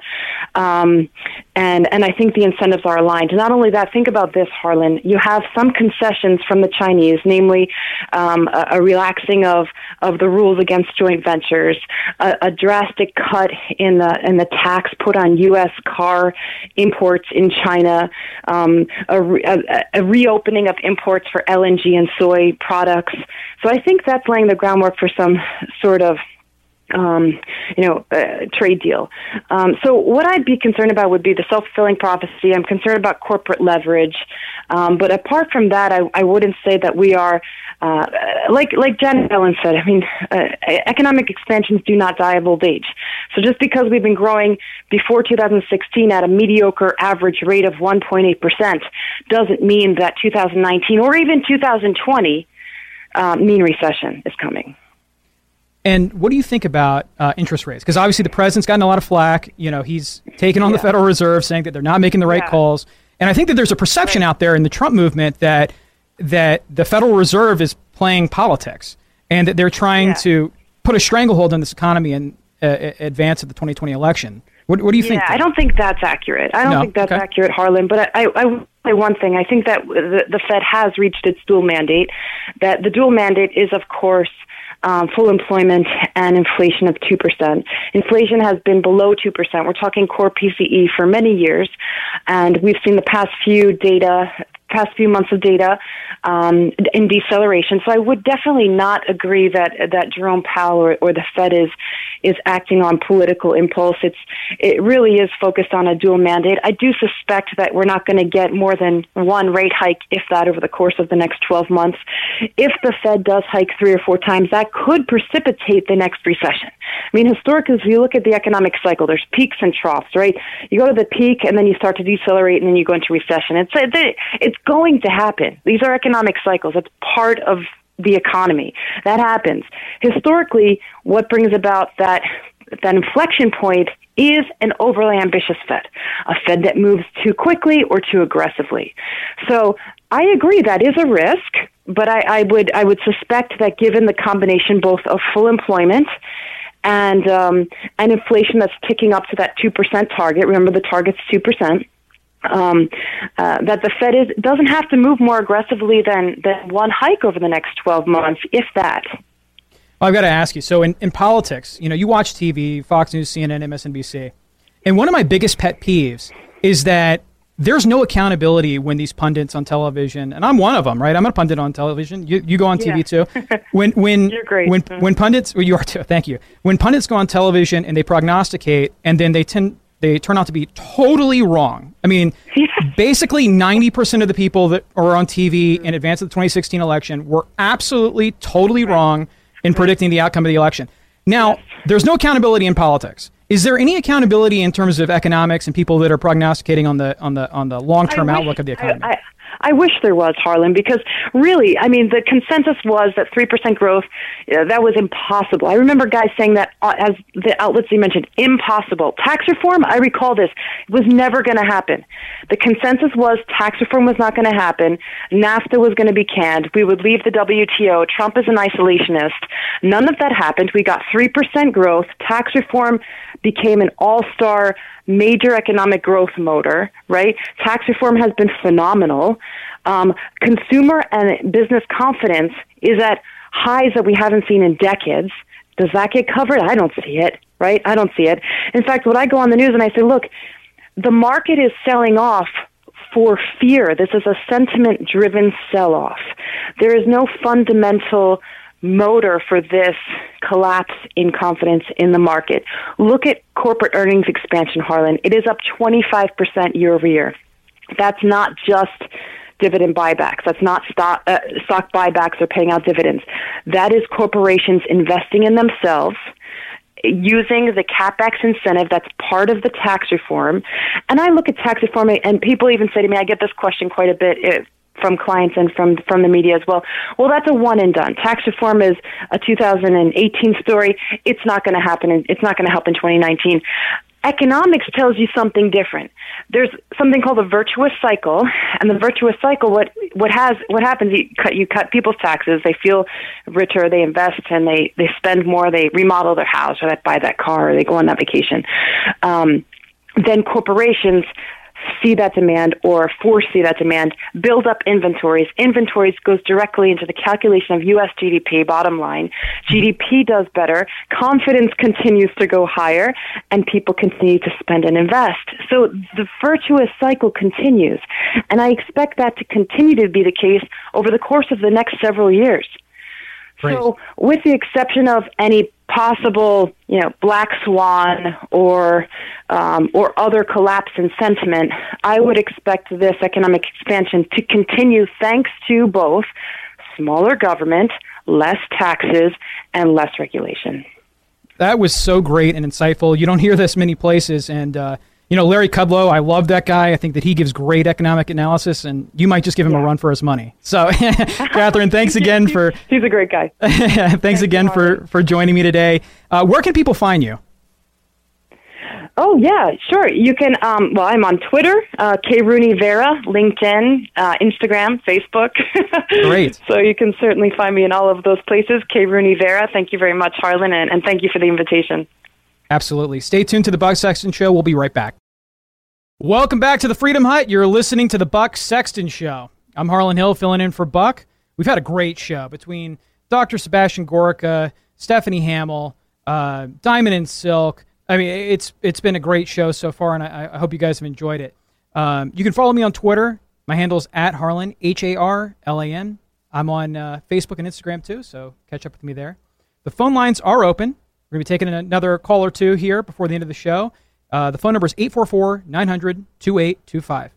And just a reminder before we go, make sure to download the Buck Sexton Show podcast. It's available wherever you, uh, you listen to your podcasts. And I found it indispensable, personally. So, uh, first up here, we're going to go to George in South Carolina. George, what's on your mind? Yes, I'm on online. Can yeah, you hear me? What's what? Yeah, what's on your mind? Oh, what's on my mind? Well, I was just thinking that Trump wants to build a wall, and all the Democrats are opposed to the wall. But it seems in the past they said they would take offense, and uh, I think uh, I think Trump should recouch his uh, what he wants and call it a fence. And uh, you know, mm-hmm. potato, potato, tomato, tomato. His fence can be built uh, identically according to the specifications of what is now called a wall and just call it a fence. I don't, I don't, uh, yeah, yeah, you know. Well, a lot of the, I, I just think it's the way you, uh, you know, brand it is and and call it a fence and build Absolutely. wall.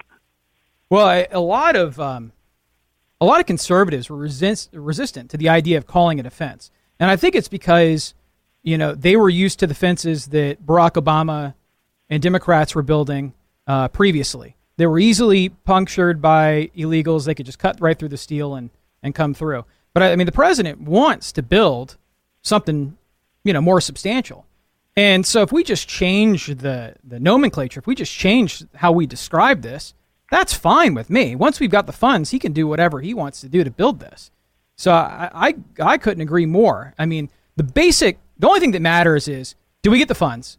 I mean, once the funds are, are, are there and they're allocated by Congress, and we're not asking for very much. I mean, I beat this home tonight. I mean, all these Democrats back in 2013 voted for way more funding than the president's asking for. They they voted for 46 billion dollars in in uh, funding for, for border fencing. 46 billion dollars. The president's asking for a, a relatively small amount, five billion. And so this idea that Democrats are resistant to the idea of uh, a border wall and border security is just it's just convenient. They they they don't really mean it, and so that's the only thing that I might push back on is that you know they may not be sincere in that they're against the idea of a wall um, and would accept the fence. I, I, think the president you know could move the goalpost twenty yards, um, you know, and and they still you know w- would take an issue with it. Um, well, you could build your fence out of concrete. Well, that's what I think. Uh, yeah, absolutely. And so, um, and, and the other idea that we got previously was the idea of bringing the Army Corps of Engineers down and just reallocating funds, calling this an issue of national security, and the president just decides to do it unilaterally. And if that's a concrete wall, the Army Corps of Engineers has been building canals and digging canals and uh, building, uh, you know, uh, in a variety of contexts for a long time. I mean, they are more than capable of building something that would, uh, uh, you know, appease our concerns about national security. So, um, you know, if we change the name, I'm 100% down with that. And I think that Republicans and conservatives should just be smart and realize that doesn't matter that we're calling it a fence. Once the president has the funds, he's going to do what he wants. And then on the other hand, you know, if we don't get that, I think the president should say, you know, we're going to reallocate funds from uh, the defense budget. And what the president's done that is so smart is he's already dramatically increased the size of uh, military spending over the last uh, two years. And so there should be funds there that we can find. Anyway, I uh, I have enjoyed uh, our time tonight, everybody. Thank you so much to Buck Sexton for lending me his microphone.